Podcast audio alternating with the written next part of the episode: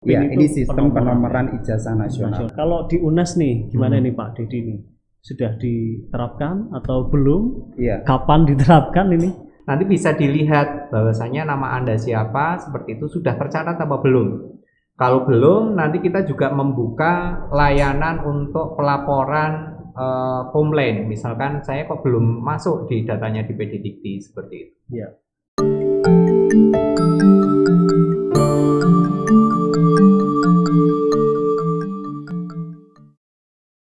Assalamualaikum warahmatullahi wabarakatuh. Halo Sobat UNES, jumpa lagi dengan saya Didi Pramono di podcast UNES. Nah, kesempatan podcast kali ini saya akan membahas terkait dengan PIN, penomoran ijazah nasional. Nah, ini yang yang eh, Sobat UNES perlu eh, aware nih ke depan ya, karena di tahun 2021 yang namanya PIN ini akan sudah diimplementasikan di UNES. Jadi kalian harus di aware lagi dengan eh, data yang kalian inputkan di sistem yang ada di UNES. Nah, untuk membahas eh, topik ini, saya sudah kedatangan big boss kita. Ya, ada dua di sini. Tamu kita ada Pak Dedi. Beliau adalah Kadiro Akademik Kemahasiswaan dan Kerjasama dan juga Pak Doni. Nah, ini beliau dari PD Dikti, Kapus PD Dikti. Datang lagi nih Pak Doni. di Siap. sini. Nah, ya. Jangan bosan ya, nanti kita Oke. uh, ngobrol-ngobrol banyak uh, tentang PIN. Oke. Nah, tapi ini ngobrol-ngobrol kita 3D nih, triple D nih. Triple D ya. Dedi, Dedi, sama Pak Doni. Bukan 3D ya. Ya 3D, 3 dimensi. kita bisa deh kalau bikin trio ini. Nah, betul. Dan abu-abu semuanya hari ini. Oh iya, tim. Kalau saya biru Pak, ini Iya. maksudnya navy. Oke lah. bedanya. Tapi itu nggak penting ya, karena yang penting ini kita obrolan berat ini Pak tentang Iya. uh, penomoran uh, ijazah nasional. Apa ini Pak PIN itu? Monggo Pak Dedi. Iya. PIN memang sesu- sesuatu yang baru ya. Ya, Bukan pekan imunis- imunisasi nasional. nah, itu zaman saya kecil Pak. Jadi Oke, eh, oke. PIN ini adalah sebuah sistem penomoran yang wajib dilaksanakan oleh UNES ya, karena amanat dari Kementerian eh, Pendidikan dan Kebudayaan. berarti ini sistem ya Pak? PIN Ya, ini sistem penomoran ijazah nasional. Nasional. Kalau dulu kita Hmm. hanya memakai nomor lokal dari UNES, Oh iya, kalau ijazah yang selama ini ada di ijazah saya dan juga teman-teman ini ya bedanya apa dengan uh, besok ini PIN? bedanya satu ya dari digitnya, Ya. yang kedua kegunaannya. Kalau yang ijazah dari UNES itu adalah nomor lokal, Oh itu lokal. tapi kalau ijazah nasional itu sudah didaftarkan secara elektronik di kementerian sehingga anytime lulusan kita bisa melihatnya di Ya. sistem tersebut termasuk stakeholdernya. Ya. Nah, kenapa sih? Kenapa perlu ada PIN ini Pak Doni? Pentingnya apa nih uh, penomoran ijazah nasional?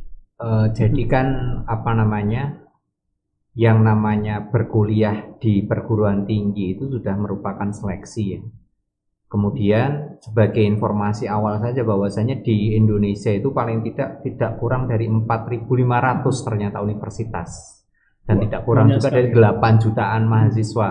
Itu kampus-kampus yang valid semua ya Pak ya? Iya, yang terdaftar di di Dikti itu ya. itu kurang lebih ada empat ribuan gitu ya, empat ribuan. Sehingga tentu saja untuk mengontrol ini perlu adanya sistem yang yang betul-betul akurat dan akuntabel seperti itu dan terjaga semuanya sehingga ini itu merupakan seleksi. Jadi kalau misalkan mahasiswa itu terseleksi dan nanti keluar nomor ijazah nasionalnya berarti mahasiswa yang betul-betul terseleksi dan patut untuk menerima ijazah itu. Nah, PIN itu sendiri memang pada dasarnya diawali dengan eh, kondisi awal ya, di awal dulu sekali bahwasanya terjadi ijazah palsu. Ijazah palsu banyak gitu, Nah, kemudian banyak di apa namanya di repro dan sebagainya. Apalagi ada yang apa namanya seperti yang sudah saya kemukakan di season sebelumnya itu kan masalah para politisi tiba-tiba Ya, lulus ini- seperti itu. ya, itu betul, itu betul. sekarang sudah tidak ada lagi. ya. Bupati, Jadi ya itu tidak tidak tidak akan temuan bisa seperti ijazahnya palsu begitu itu. ya Hmm, Pak? Itu sekarang Iya iya. sudah tidak ada Iya iya seperti iya. itulah. Kemudian dengan dengan adanya PIN ini nantinya juga eh, mahasiswa itu tidak ada lagi perlu tanda tangan tanda tangan misalkan eh, untuk apa itu namanya Legalisi. legalisasi Legalisir. itu karena Ya. sudah sudah di dianggap sah seperti itu secara nasional sehingga Ya. ya bisa langsung di- digunakan dan stakeholder Oke. bisa membuka itu dan yang terakhir juga tracking studinya tiap tiap orang di Indonesia itu jelas gitu ya. Jadi nik sekian itu berarti Ya. mulai SD-nya kapan, di mana dan sebagainya itu Ya. jelas sehingga pemalsuan-pemalsuan itu eh, sudah tidak ada lagi diharapkan dan ini baru betul-betul kemajuan dalam hal teknologi, dalam hal penataan data sehingga nantinya betul-betul press kepada pendidikan kita itu semakin tumbuh gitu ya. di- bagus ya. Iya. Ya, memang era big data ya memang harus Iya, dimanfaatkan betul. semacam ah, itu ya Pak. Iya. Ya, dan positif sekali tadi ketika memang eh, ke depan ijazah bisa dicek keasliannya dan sebagainya.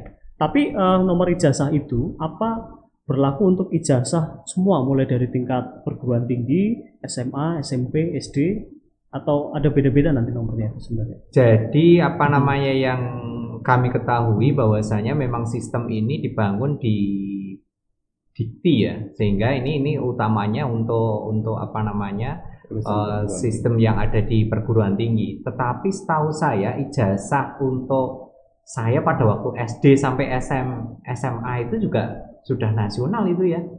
Iya betul ya Pak Dedi ya. Iya, cuman tidak tersistem secara Tidak elektronik. seperti iya. Iya. Tapi artinya kalau misalkan itu itu ya sudah ada tracingnya juga itu. Hmm. Cuman kalau masalah yang apa namanya datanya itu betul-betul menjadi data elektronik atau tidak, saya terus terang tidak kompeten itu. Tapi kalau kalau yang apa namanya ini memang fokusnya kepada eh, mulai dari S, eh, D3 artinya diploma sampai dengan S3 seperti itu. Ya, oke, betul-betul. Nah, kalau di UNES nih, gimana Hmm. nih Pak Dedi nih? Sudah diterapkan atau belum? Iya. Kapan diterapkan ini? Ya sebenarnya PIN ini eh, sudah wajib sekitar tahun 2017 ya Pak. 2000 ya. 2017 aturannya yang baku 2018 Pak. dari 2018 ya. 2018 mulai muncul. Tetapi kita punya eh, spelling waktu untuk mempersiapkan. Untuk Universitas di seluruh Indonesia diminta untuk mempersiapkan pelaksanaan PIN ini. Dan di Ya. UNES sendiri kita baru saja mencoba ketika lulusan wisuda di 103 kemarin. Jadi waktu eh, wisuda 103 kemarin ada sebagian besar dari lulusan kita yang sudah memakai PIN dan sebagian masih memakai eh, ijazah lokal. Dan full nanti di Januari 2001 Ya. artinya di wisuda 105 itu semua eh, wisudawan kita sudah memakai PIN. Ya, uh, berarti ini sobat UNES yang uh, kira-kira besok wisudanya di periode 105 harus sudah mulai Iya, ngecek iya, datanya Iya, ya Pak betul, ya. betul.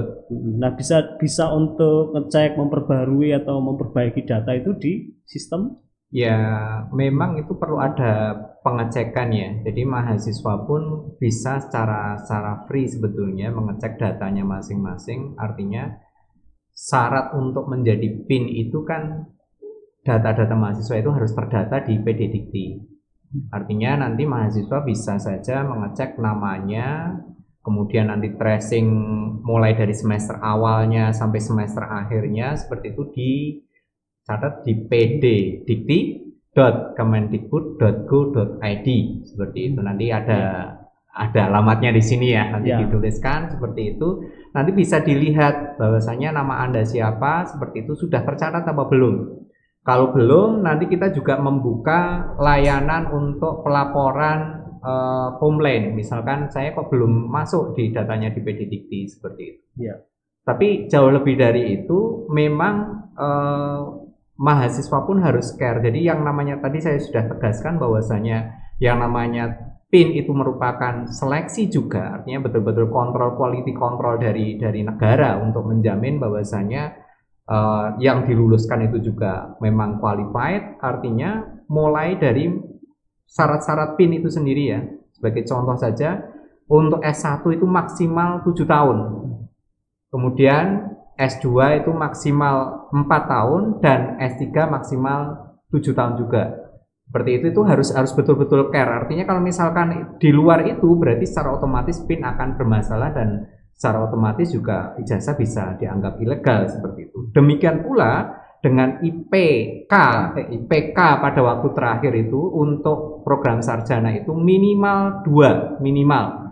Kalau untuk yang pasca sarjana minimalnya tiga seperti itu. Itu itu harus harus menjadi apa namanya care juga. Kemudian juga pengambilan SKS tiap tiap semester itu maksimalnya 24. Jadi jangan bangga kalau misalnya wah sistemnya jebol misalkan. Oh, ini kok saya Iya. bisa ngambil 30 seperti itu. Hore bisa cepat lulus. Silahkan bisa cepat lulus tapi otomatis akhirnya P-nya bermasalah. Seperti itu. Oh, ya. demikian juga nanti kalau misalnya Pak saya mau ganti KRS misalkan. Ganti KRS pas di tengah semester supaya apa? Supaya nilai saya bagus nilai saya bagus karena misalkan kalau di aturan UNES itu kan kalau sudah tidak masuk empat kali gitu kan otomatis tidak bisa dinilai gitu ya. Betul. langsung nilainya tidak uh, drop menjadi E seperti itu. Supaya nilainya bagus nanti nganu saja pak apa namanya tak hapus mata kuliahnya seperti itu. Penghapusan mata kuliah ataupun penggantian KRS di tengah semester itu akan berisiko terhadap PD Dikti. Karena PD Dikti itu periodenya tertentu dan harus dilaporkan cepat dan tiap awal-awal dan akhir semester itu nanti dicek dan sebagainya. Kalau misalkan ada kasus di situ, berarti nanti Anda termasuk yang apa namanya mahasiswa yang dikotai dan dan eh, apa namanya ditandai seperti ini jangan-jangan bermasalah. Nah, itu yang kita khawatirkan seperti itu. Dan kemudian yang terakhir bahwasanya setiap eh, prodi itu bisa ataupun setiap mahasiswa itu bisa didaftarkan di PIN itu ketika prodinya itu terakreditasi seperti itu. Nah, ini, Nah, ini untuk betul. yang prodi-prodi baru ini Pak, yang Nah, yang terakreditasi nih, memang- karena kan ada nih beberapa di UNES. Betul, betul. Yang Hmm, akreditasi itu memang bukan tanggung jawab lagi mahasiswa, tapi memang nanti Ya. Kita akan coba sebetulnya korelasi apa yang bisa didukung menjadi dukungan terutama mahasiswa maupun alumni terhadap bagaimana percepatan terhadap akreditasi. Akreditasi. ini. Berarti eh, sebaiknya memang sebelum meluluskan mahasiswa sudah terakreditasi Betul, betul. ya. Ya ini ini Ya. kadang-kala kan sisi yang kadang-kala kita tidak mengetahui bahwasanya seolah-olah akreditasi itu tanggung jawab dari pihak UNES saja seperti itu mahasiswa tidak ikut-ikutan seperti itu padahal sebetulnya mahasiswa maupun alumni sangat dominan untuk mengangkat kecepatan akreditasi sebuah prodi seperti itu yang itu yang perlu kita Ya, garis ya, ya. juga. Oke oke. Intinya kalau eh, sobat UNES kemudian nanti mengalami kendala atau masalah data itu Ya. bisa ke ULT atau langsung ke PD Dikti UNES. langsung nanti apa namanya saya tuliskan di situ ada di Bitly ya. Nanti kita Ya. saya tidak hafal alamatnya. Iya. soalnya nanti dituliskan saja lah alamatnya. Jadi nanti kalau ada complaining terhadap apa namanya. Jadi penting yang di yang digaris bawahi data di PD Dikti harus oke ya. Oke baru kalau setelah itu baru bisa masuk ke PIN seperti itu. Ya. Sekarang ke Pak Didi nih terkait masalah PIN. Nah ini tadi sekilas sudah dibahas juga oleh Pak Doni masalah-masalah eh, pengisian PIN ini. PIN ini akhirnya kita menjadi sebuah cermin dari UNES di dalam pembelajarannya bagaimana kita harus